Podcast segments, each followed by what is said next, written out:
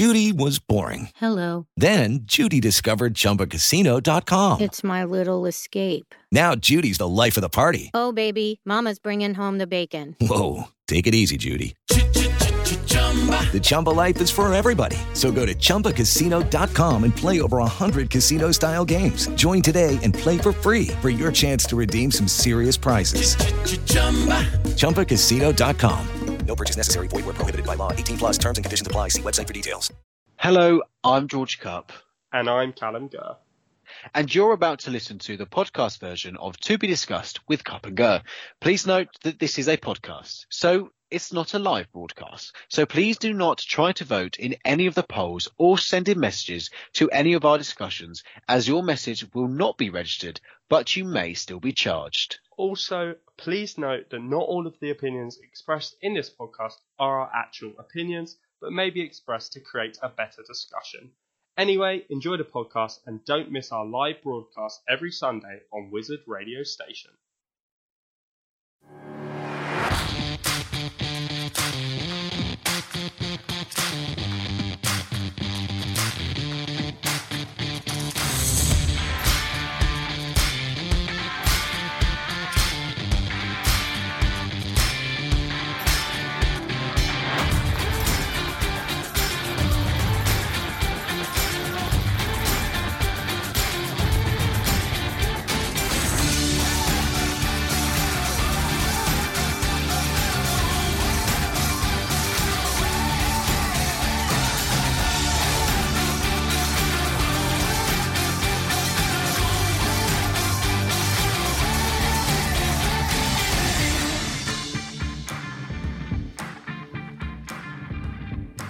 Be discussed with Gurr. My name is Callum Gurr and I'll be joined by my co-host, Amplid Squad.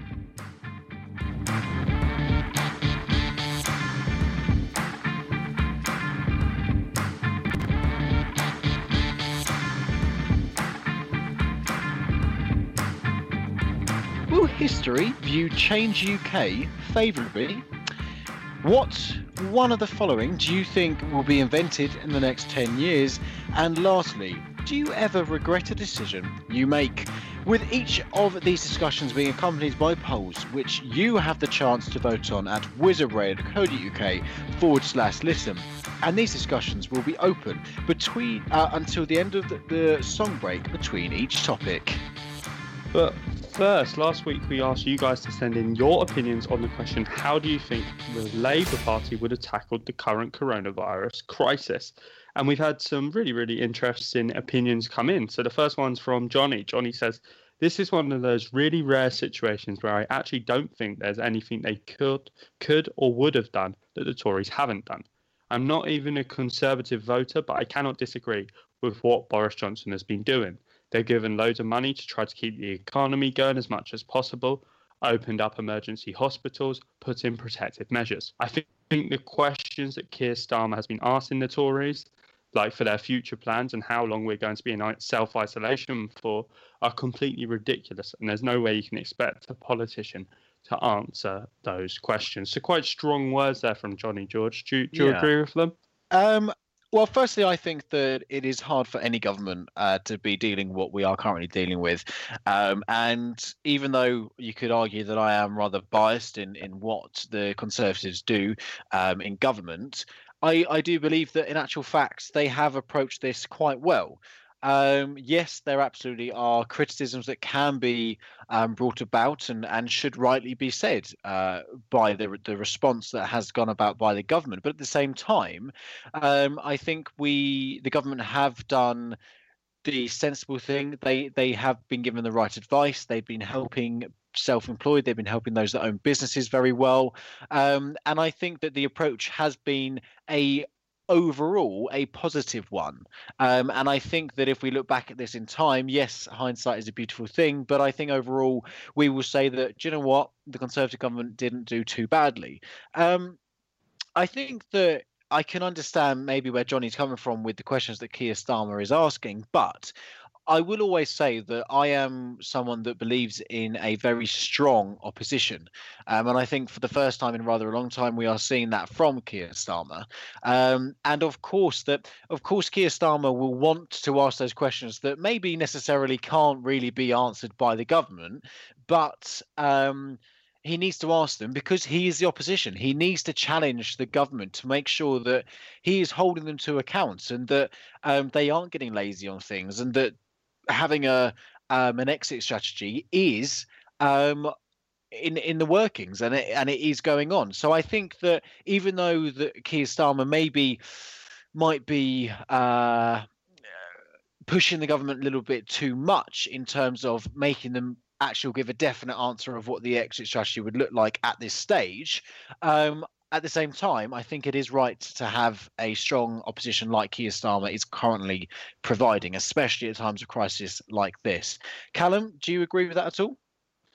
Yeah, I do agree with that. And I'm actually, um, I was quite surprised to hear, hear you saying that because obviously we've talked for a long time about um, the fact that we didn't think under Jeremy Corbyn Labour were the most effective opposition in the world, and and I think it's really nice to see George that now we possibly, I mean it's very early days, but possibly we're seeing the Labour Party in much more of a position to provide an effective opposition. But you, as a Conservative, actually uh, kind of taking that on board and seeing where um, they're coming from.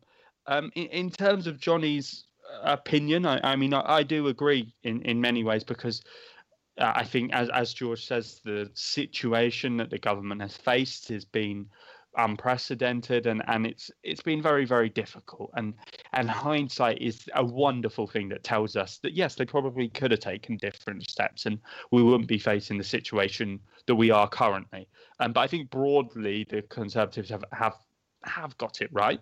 Um, I, I, think on the question of of um, Keir Starmer's questions to to Boris Johnson. I, I do disagree with Johnny in, in saying that they're um, completely ridiculous questions. I, I think, for one, I, I, think there's a misconception about what Keir Starmer's asked him. My understanding is that he's he's never asked for a concrete date in terms of when is self isolation going to end. But he's asked for well, initially he asked for the criteria in which an easing of lockdown would begin, and I think the government has now provided that. Um, and and now he's asking, um, and he's always consistently, really, since he's been leader, been asking for more of a plan um, in terms of what measures we'll see lifted first. You know, is it the schools going back first? Is it shops going back and and things like that? And I think the government is working on that. But obviously, the job of the opposition is to to hold the government to account on that. And the other thing that he's very much holding them to account on um, is the figures in terms of the numbers of of deaths from coronavirus and number of cases, particularly with regards to people in care homes, um, but also about um, PPE, the personal protective equipment. Um, and and making sure that there's a proper supply of that for those that are on the front lines. And and I don't think that we can begrudge Keir Starmer for asking those questions personally. No, I, I, I agree with what you're saying, Callum. Um, a very different approach uh, from our next opinion from Benjamin. And he says, Ah, this is a big question, isn't it? First of all, I think if we had a Labour government, our NHS and police force wouldn't be in such a bad situation to begin with. So the NHS would be able to handle a crisis much better. We wouldn't be running out of ventilators and we would have done all of the checks the government uh, sorry, all of the checks that governments need to do to make sure the country can actually survive a situation like this. Also, I feel like this government has missed out on a lot of things, like proper support for people who suffer from mental health challenges and things like that. This government has missed out a lot of gaps. Callum, your thoughts on that? Yeah, obviously, uh, much more critical there from Benjamin. Um, and, and I agree in in certain way, in certain sense. Um, kind of similar to to my last response in terms of obviously these questions about PPE. Um, and the questions about the number of deaths in care homes and, and things like that. I think obviously there's much more that the Conservatives could po- possibly do in terms of at least answering those questions and ensuring the proper supply. Um, but I do, I do disagree as well with Benjamin in terms of that the a Labour government would have necessarily done all all of the checks that governments need to do to make sure that we're ready for a, a crisis like this. I think the bottom line is that we will never be properly ready for a crisis like this. Um, partly because it just came not out of nowhere, obviously, but it came very unexpected um, to, to all of us. Some countries have dealt with it better than what we have done. I don't think anyone would disagree with that. Um, but I don't think any country has ha- has had the perfect approach. Um, and so, on, that basis, I don't think we could say with any certainty that a Labour government would have necessarily meant that we go into lockdown earlier, for example, which a lot of people um, are saying that is what we maybe should have done. Um, George, what do you make of that opinion? Yeah, I, the first thing that I want to pick up on is is where um, Benjamin says about the checks and everything, and and Callum, you make a very similar point of, of what I will make here, and it, it is that you know this this government got the same information as a Labour government would have, um, and the the checks that, that were taking place and the and the, the systems and, and evidence that were coming forward would have been exactly the same um, if if Labour were in government. So I think it's it's maybe a little bit unfair to say that um, Labour would have carried out those checks sooner. But uh, and also at the same time, for me personally, and, and this is obviously um, a Conservative member um, speaking, is that it, I maybe absolutely there is the argument there to say the police force would be in a better situation and the NHS, but um, let's not forget that the NHS got the biggest cash boost in its history from the Conservatives, and also let's not forget that the possibility of having all those police forces in place and maybe even more funding for the NHS might have actually put this country in a worse position in not able, uh, in not enabling us to support the those that need the financial support that we do that need it today. So, for example, um, because of um, austerity and maybe the cutbacks that we've had, um, the government's financial situation has been better, meaning that we have been able to in, ensure um, investment into our local businesses and supporting those that are self-employed. Um, and maybe we, we, we would have struggled to see that kind of level of support from a Labour government, or if we did, it would have meant more debt and more uh, damage to our economy if a Labour government had done this. Personally, for me, I think that um, to see less damage to an economy, I think it's better to have a conservative government in than a Labour government in in, in situations like this.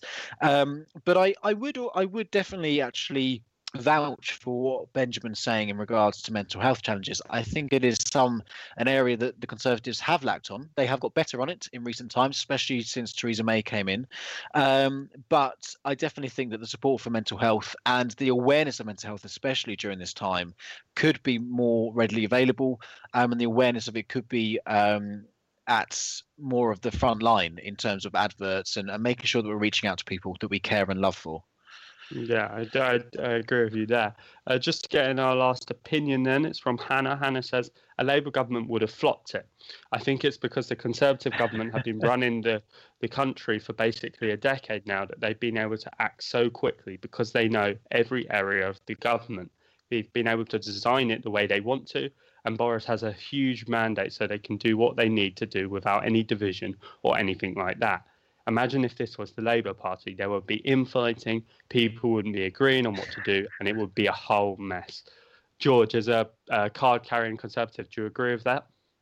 Well, I, I think um, it is very hard to criticise. Uh, sorry, very easy to criticise the Labour Party um, from previous years, but um, it's for me personally, I think yes, Boris Johnson um, has got a very big majority and can get things through the House that he needs to get through if he wants to uh, make sure that things move forward.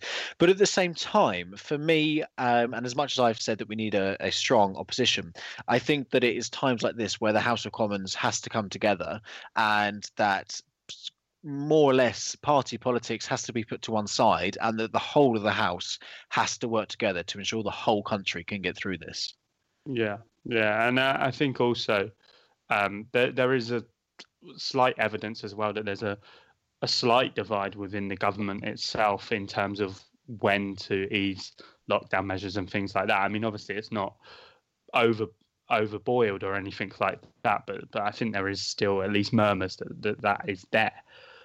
But remember, we'll be announcing what the question will be for you to send in your opinions on at the end of tonight's show. So make sure you're ready for that, for the chance to be featured in this segment of next week's show. We've reached time for the first song break of this evening, so we'll be back very soon.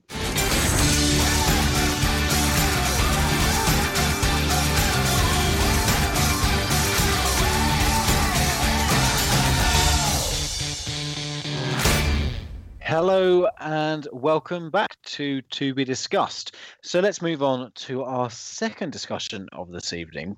And we're asking Will history view Change UK favourably?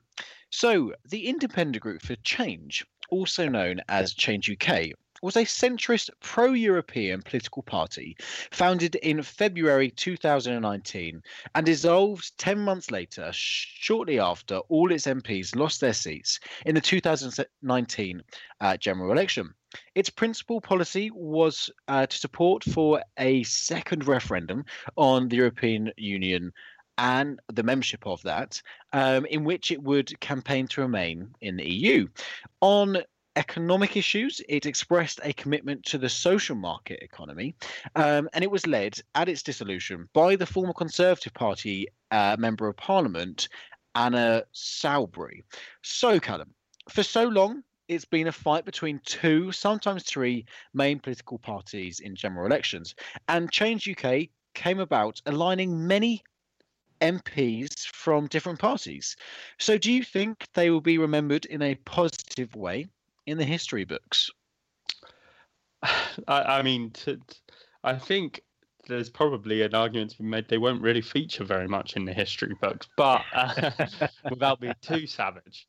Um, but um, in terms of do I think they'll be viewed favourably, I think probably undeservedly, undeservedly, they would be viewed negatively by history books. And I, I say that simply because in politics generally, it's the the level in which you're seen favorably and seen to have been a success is based upon whether or not you achieve your goals. And let's not beat around the bush here. Change UK failed in most of their main goals. Um, I mean, kind of, I, I guess the most ambitious um, goal they had was probably to become a real challenger to Labour, maybe even um, become the actual government. And obviously, they failed at that. But on a really base level, they they failed to get their MPs re-elected, as you say. I mean, as it was when it came to it, they only stood free in the 2019 general election.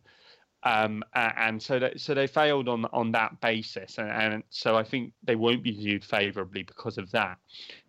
However, I would say as well, though, um, that perhaps that's a little bit harsh, and we should consider firstly the fact that these people, um, these MPs in Change UK, they took an act of, and I, I hesitate to use the word courage because I think it waters down what courage actually is, but it was within the confines of politics quite a courageous move they took to um, to decide to leave their parties, leave the basic promise of being re-elected and, and put their jobs on the line. Um, as it was, it turned out to be a gamble that failed. Um, but we, we should, I think, look favourably upon the fact that they took that risk.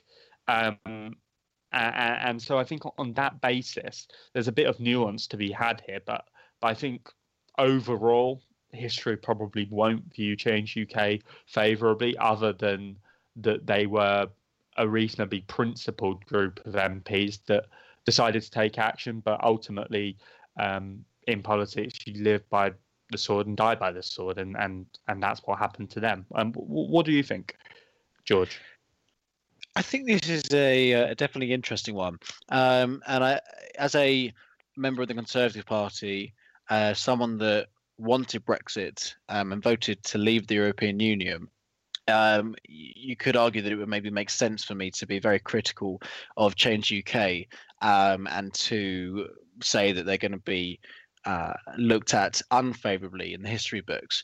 I think, as Callum rightly has pointed out, when you you look at um, how successful a party is or an individual is um, within politics, you look at their achievements and look at what their goals were and whether they actually achieved their goals. It's very similar to how Callum and I recently judged um, Jeremy Corbyn and how we thought his approach was and how successful he was. Um, and we both came to a very similar conclusion in saying that we don't believe that he would be seen particularly favourably because he didn't achieve the ultimate goal of becoming prime minister. Um, but at the same time, with Change UK, it was a time of complete uncertainty as a country.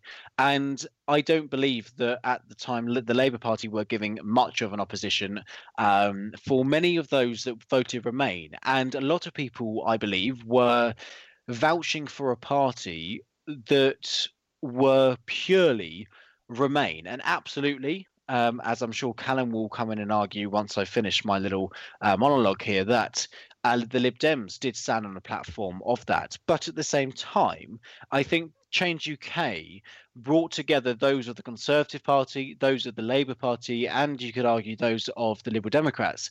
Um, and being that centralist party, it possibly allowed those or that were conservative voters that voted Remain to have a party to go to, to have a political home to attend. And for me, I don't think the Lib Dems were potentially uh, um, opening that arm to the previous Conservative voters that voted Remain. Um, and I think Change UK did that for those people. Um, I am one for democracy, and I think that we should have as many parties as possible to express and to um, be able to bring to the argument all different viewpoints across the country. Um, and I think Change UK did that for a lot of people. They were a party committed to a second referendum. They were a party that wanted to leave the European Union sorry, wanted to remain in the European Union, um, and never, never, ever lied about that. They were very transparent from day one about what they wanted to do and what they wanted to achieve. As Callum said rightly as well, it is very, very brave for any person from a different political party to resign from their party and join a completely newly founded party um, like Change UK because they they had no idea where it was going and what the party would be like as such. Um, and when it came to the general election, yes, none of their MPs got re-elected, um, but I think that's because of the voting system that we have in place, and it, it's very critical on parties that have very many, uh, very little members um, and that aren't that high up in terms of vote share. So, and I actually take my hat off to Anna Soubry for what she's done um, or what she did do in politics. She challenged the government in certain ways that didn't, and she put pressure on the government that many other parties couldn't because she took members from the Conservative Party and the Labour Party. Um, and made votes in the House very difficult for the Conservative Party to get things through. And also, you could argue the Labour Party, some of the amendments that they brought out, brought through, Change UK would even vote against. Um, and I and I think it's very interesting to see. Um, because it's very rare we see a party that is able to bring together those that are from two different kinds of parties like Labour and the Conservatives. And I think that fact alone should be why they should be seen as favourable in the the history books. Um, but one one big point for me that is always does always kind of sit uncomfortably with me is that none of them faced a by-election when they chose to um, stand or join the Change UK. So, Callum, do you think it was wrong of those MPs that decided to join Change UK not to face a by election in their constituency because they didn't get elected on the uh, manifesto that they were now presenting to their constituents? Hmm. Yeah, it's it's it's something that truthfully, I, I don't have a concrete answer one way or the other. Um, I I think that, that, that there's definitely a case to be made. Of course, as you say, they didn't they didn't stand for that party, so therefore they should have, when they decided to cross the floor, they should possibly um, call a, a, new election. Um, but but I do think at the same time, we vote for a person, not for a party. I mean, obviously, actually, how many people vote is generally based upon a party, but um, in in the actual raw voting terms, what we're voting for is the person to be an MP, um, and, and, therefore you could make an argument um, that unless they've had a massive, complete change in terms of what their beliefs are um, after getting elected, that their electorate knew that this is the kind of person they're voting for, and possibly they knew there was a risk that they'd end up crossing the floor and joining a new party and and things like that. So, so I, I'm very much unsure as to whether or not we should say they have to have called um, a by-election, um, particularly because we know that even in by-elections, um, it's always very much weighted in favour of the established parties rather than they would have absolutely no ground operation. So they did need that time. And I, I think one of the reasons Change UK failed was because they didn't have enough time to build up a bit more of an operation and build up a party organisation that could then mean they'll get those votes and uh, and things like that. Um, what about you, George? Yeah, I, I think that it, it, it's interesting you say about the, about the person. Um, I think sometimes I there is definitely the, the, the element of the personal vote that goes into it, but at the same time, um, it is as we saw with the last general election, a lot of the things that people vote for are a national policy um, or policies, um, because I'm sure a lot of the Labour people didn't vote for an MP, yeah. uh, a Conservative MP, because of the person they were, but more the fact that we promised to get Brexit done. Um, so I, I, definitely think it is an interesting one, and I do think that there should definitely be a, uh, a law brought in by the government to suggest that if you were to change party that there should be a by-election held but really really quickly callum um, did you, as as a then Liberal Democrat voter and member, when Change UK came about, were you a bit worried about them taking away the vote from yourselves? Yeah, I think um, definitely I was. I mean, th- there was a, lo- a widespread opinion, really, from a lot of media commentators that this was doomsday, really, for the Lib Dems when Change UK came about.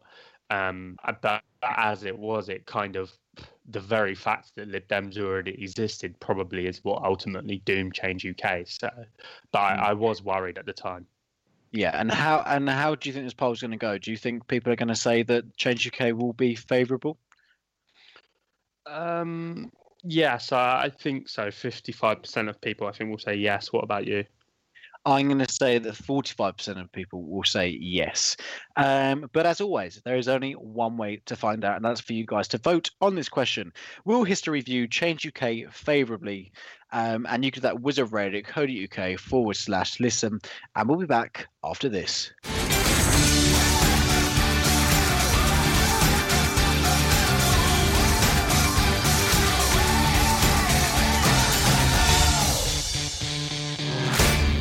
Hello and welcome back. So, before that break, we asked the question Will history view Change UK favourably? Um, and as you guys have been voting away, the results have just come in. So, 32% of you said that yes, they will be seen favourably, and 68% of you said no, they won't. So, Callum, um, I was I was kind of closest there, but it is interesting to see that um, a lot of people obviously do rank the success of politicians in terms of um, gaining their achievements. Yeah, yeah. I'm I I mean obviously I predicted the kind of the other way round. Uh, so I am quite surprised by that. But yeah, I think you're definitely right, George. That's how obviously people view success, and I guess arguably that's how I, I do as well in many ways. Um, Right then, time to move on to our third discussion of this evening. And we are asking what one of the following do you think will be invented in the next 10 years? So at the moment, looking past the next few months seems inconceivable. The one question on everyone's lips is when will lockdown end? Uh, but we want to kind of move past that question and move past lockdown tonight and look to the future, more specifically to the future of technology. So, in the past, the invention of the wheel, steam engine, and the internet have been technological advancements that revolutionize the world. But what will change tomorrow? out of the following, which do you think is most likely to be invented in the next 10 years? The flexible smartphone, flying electric cars, affordable smart glasses, or wireless electricity? George, what do you think? I think this is a really uh, interesting topic um, because it, it, it it's uh, it's funny how you know last week Callum was saying it's very hard for us to uh, tell the future, but here we are saying about what we think the future will look like in uh, in the next ten years in terms of technology. Um, it's it's strange, isn't it? Because if you if you ask someone from I don't know, possibly the 19th century, what you would look, what the 21st century would look like, I'm sure they would probably say that maybe our technical advantages advantages would be a lot further than they already are. I mean, I think it was around the 1920s or maybe the 1940s or 1960s when they said that we would have flying cars, and obviously we don't really have flying cars. Um, we are just verging on getting a reliable, proper, good, decent electric car. Um, but even saying that, I think in the last 20 years, we've seen technology um, advance at such such amazing rates um, and that has meant that so many different things have been invented um, and so many different products have come into our lives that we now are very reliant upon.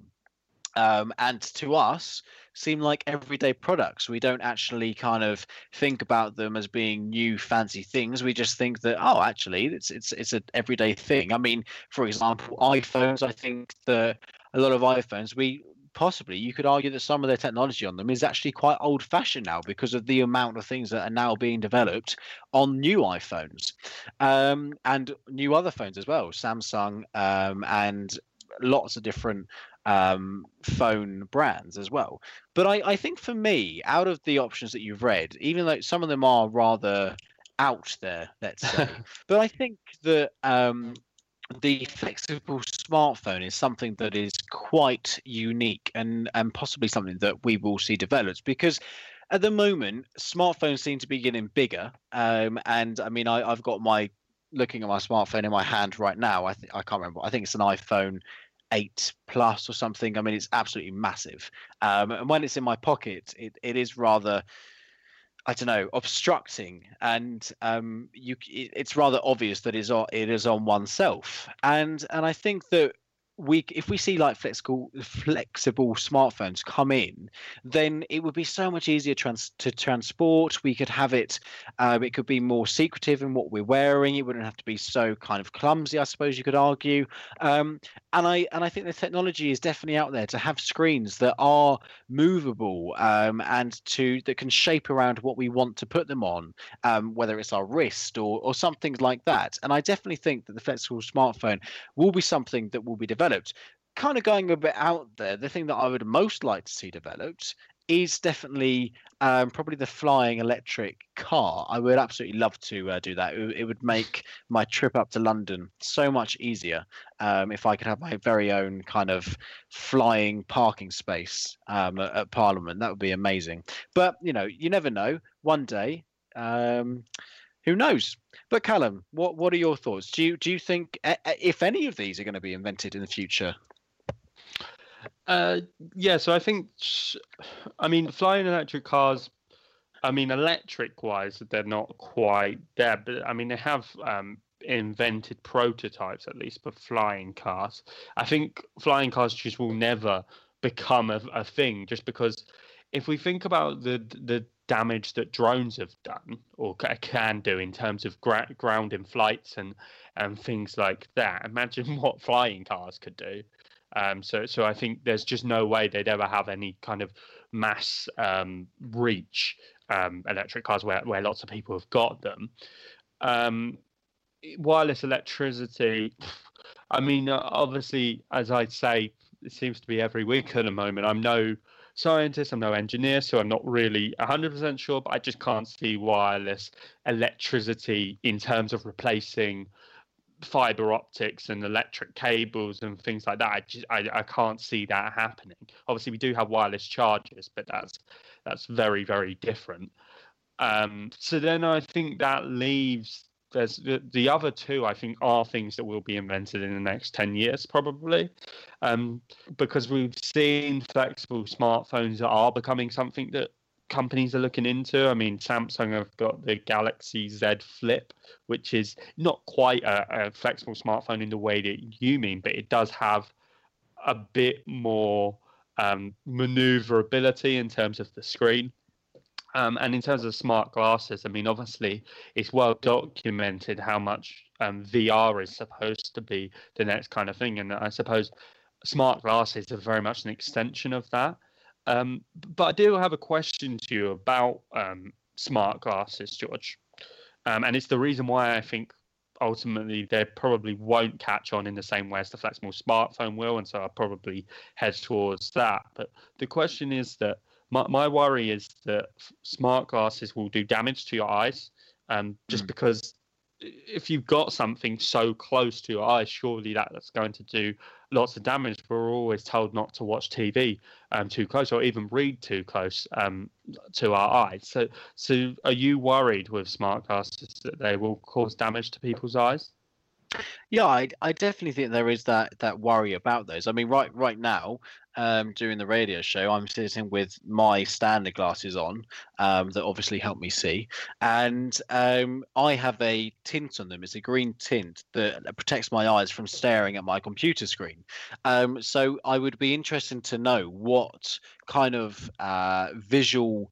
Uh, help will be put into place to ensure that the damage can't be done on whatever we're looking at on the smart um, glasses. And I think as well, the biggest challenge with smart glasses, I don't know if you agree, Callum, is that they could be a very big distraction if we're walking along, if you're driving, yeah. certain things like that. I think that they could be incredibly, incredibly challenging to um, yourself if you were doing an activity and you know you suddenly have a notification up on your on your smart glasses.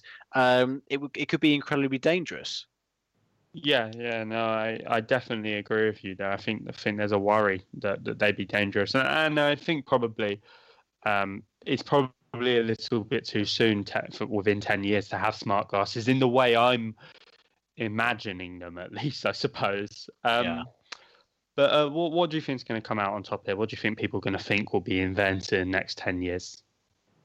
Well, I'm going to go with what they think is achievable rather than what people yeah. would like to see. So for me, I'm going to stick with what I originally said and say the flexible smartphone. What do you think, Adam? Yeah, I agree. I think it's the only one probably that's that's actually achievable. So, but we I guess we'll see in ten years' time. Uh, but it's time for you guys to vote away on this question. What one of the following do you think will be invented in the next ten years? You can vote at wizardradio.co.uk forward slash and those options again are the flexible smartphone, flying electric cars, affordable smart glasses, or wireless electricity. And we'll be back very soon.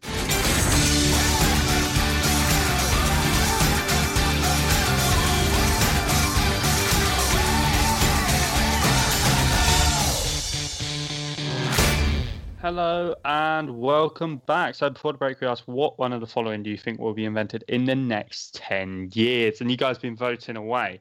So 39% of you said wireless electricity would be. Uh, 23% of you said the flexible smartphone. 21% of you affordable smart glasses. And just 17% of you said flying electric cars. So George, we were both wrong. And, and, um, obviously that that's one that I said that I didn't think was even even possible. I mean, what what do you make of that, George?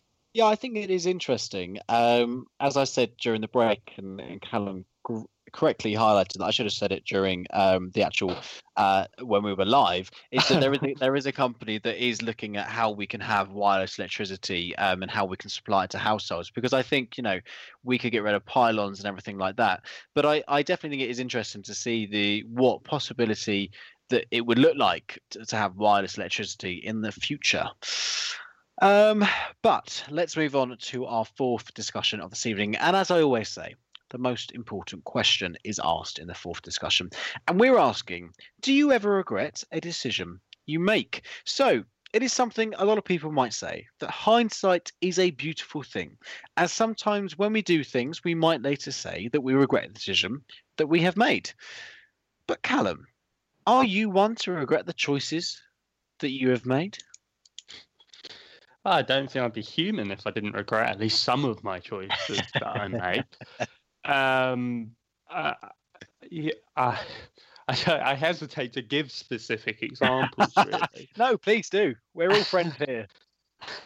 Uh, well, I suppose. Uh, I mean, this is quite a, a dull regret, I suppose, but but I think in, some of my younger days, I was maybe a little bit too um, partisan, a bit too biased towards um, the Lib Dems and towards left wing politics in general. Um, and obviously, we say it an awful lot, but this show did kind of change that in many ways um, for me. Um, and I, I, also regret um, where again along the lines of politics, but um, when it came to Tim Farron and the um, talk during the 2017 general election about his, um, should we say, in, inability to address the question of whether or not um, uh, gay sex was a sin, um, I at the time was because of partisan bias. I, I didn't go in hard on that in the way I would have done if that had been a Conservative or a Labour politician who was in, unable to very categorically say, in, in my opinion, that gay sex is not a sin. Um, so, so I suppose I, I, regret those kind of things certainly in, in terms of the the the politics of it. Um, uh, George, what about you? I mean, you, you surely this that sounds like a dig, but but you yeah, do surely yeah. regret some of the decisions that you make. Um, do you know what? I, I am someone that doesn't particularly like to say that I have regrets. I believe that I have made mistakes, but I don't wouldn't like to think that I regret the mistakes that I have made. For me, I think that they are more um, lessons to be learnt, and and it's it's kind of my mindset of trying to keep positive and and to to learn that yes, they are a mistake, but you shouldn't regret making that because it's taught you something else and it's actually made you who you are today. Um, so for me, I, I try and not go around the whole regret argument. For for me though, that in terms of having mistakes in the past, I think definitely one of mine is that I didn't get involved in politics kind of in conservative politics soon enough. Um, I believe that I could have been able to to get involved a lot sooner and, and, maybe made more of an impact in terms of getting younger support and youth support within the Conservative Party.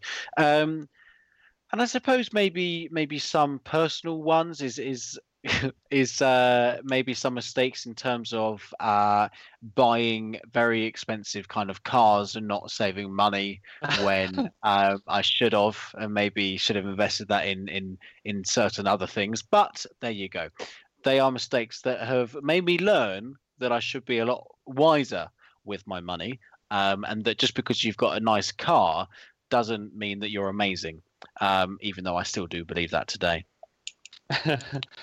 and George, um, obviously you you are now um, into politics, as you say, you're working in politics.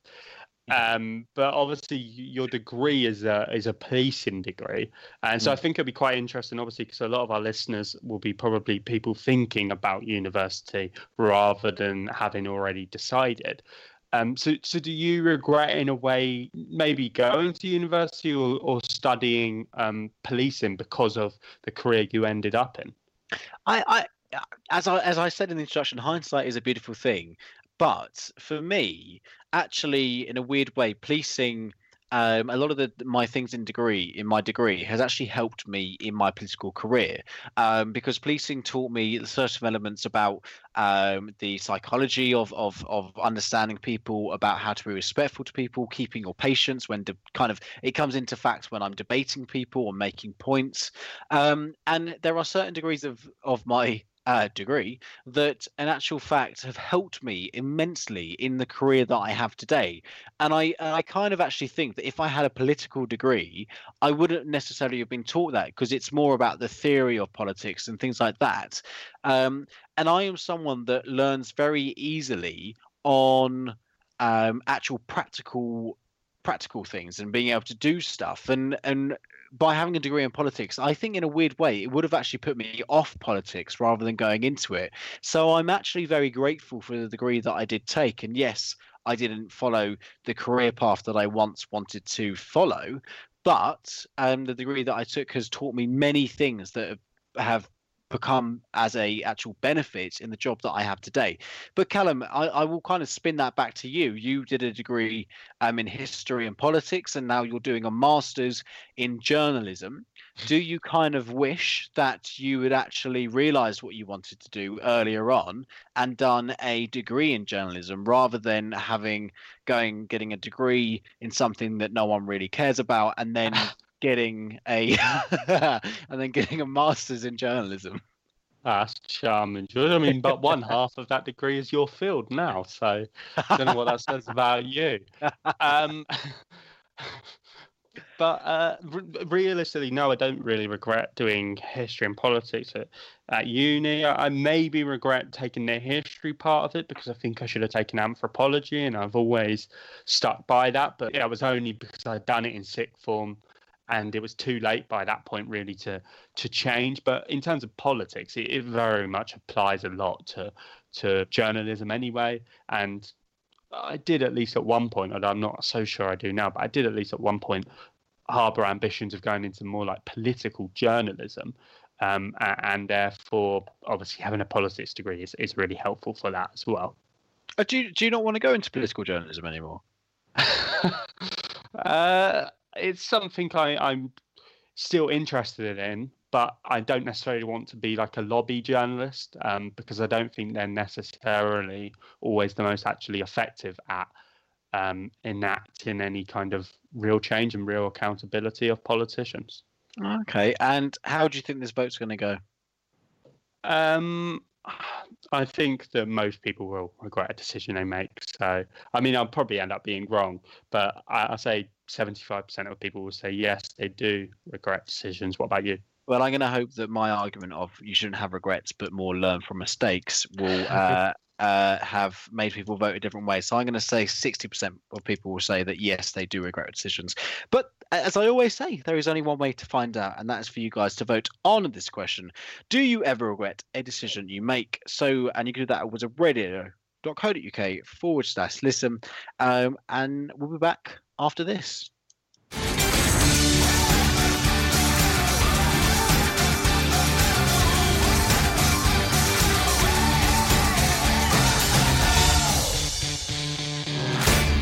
Hello and welcome back. So, before that break, we asked the question Do you ever regret a decision you make? And you guys have been voting away, and the results are in. So, 81% of you said that yes, you do regret the decisions you make, and 19% of you said no, you don't. Well, Callum, I my obviously my argument wasn't good enough. well, George, um, like in a lot of things, I would say, like in a lot of things. Oh, I can't wait until I get a show by myself. Um, right, okay. So thanks for listening to To Be Discussed with Cup and Gert. We do really hope you've enjoyed this episode. So, as mentioned earlier, for the first segment of next week's show, we'd like you to send in your opinions on the question what is the first thing you'll do once lockdown is lifted? You can send in those opinions by email to station at wizardradio.co.uk or through Twitter, that's at wizradio. So remember that question is, what is the first thing you will do once lockdown is lifted? And we're looking forward to hearing those opinions next week. It is now time for George and I to say ciao for now. So I've been Callum Gert. And I've been George Cut. Remember, everyone, to stay positive, keep that mindset healthy, uh, because this won't last forever. But thanks very much for listening, everybody. We'll be back next week at the same time and the same place for another episode of To Be Discussed.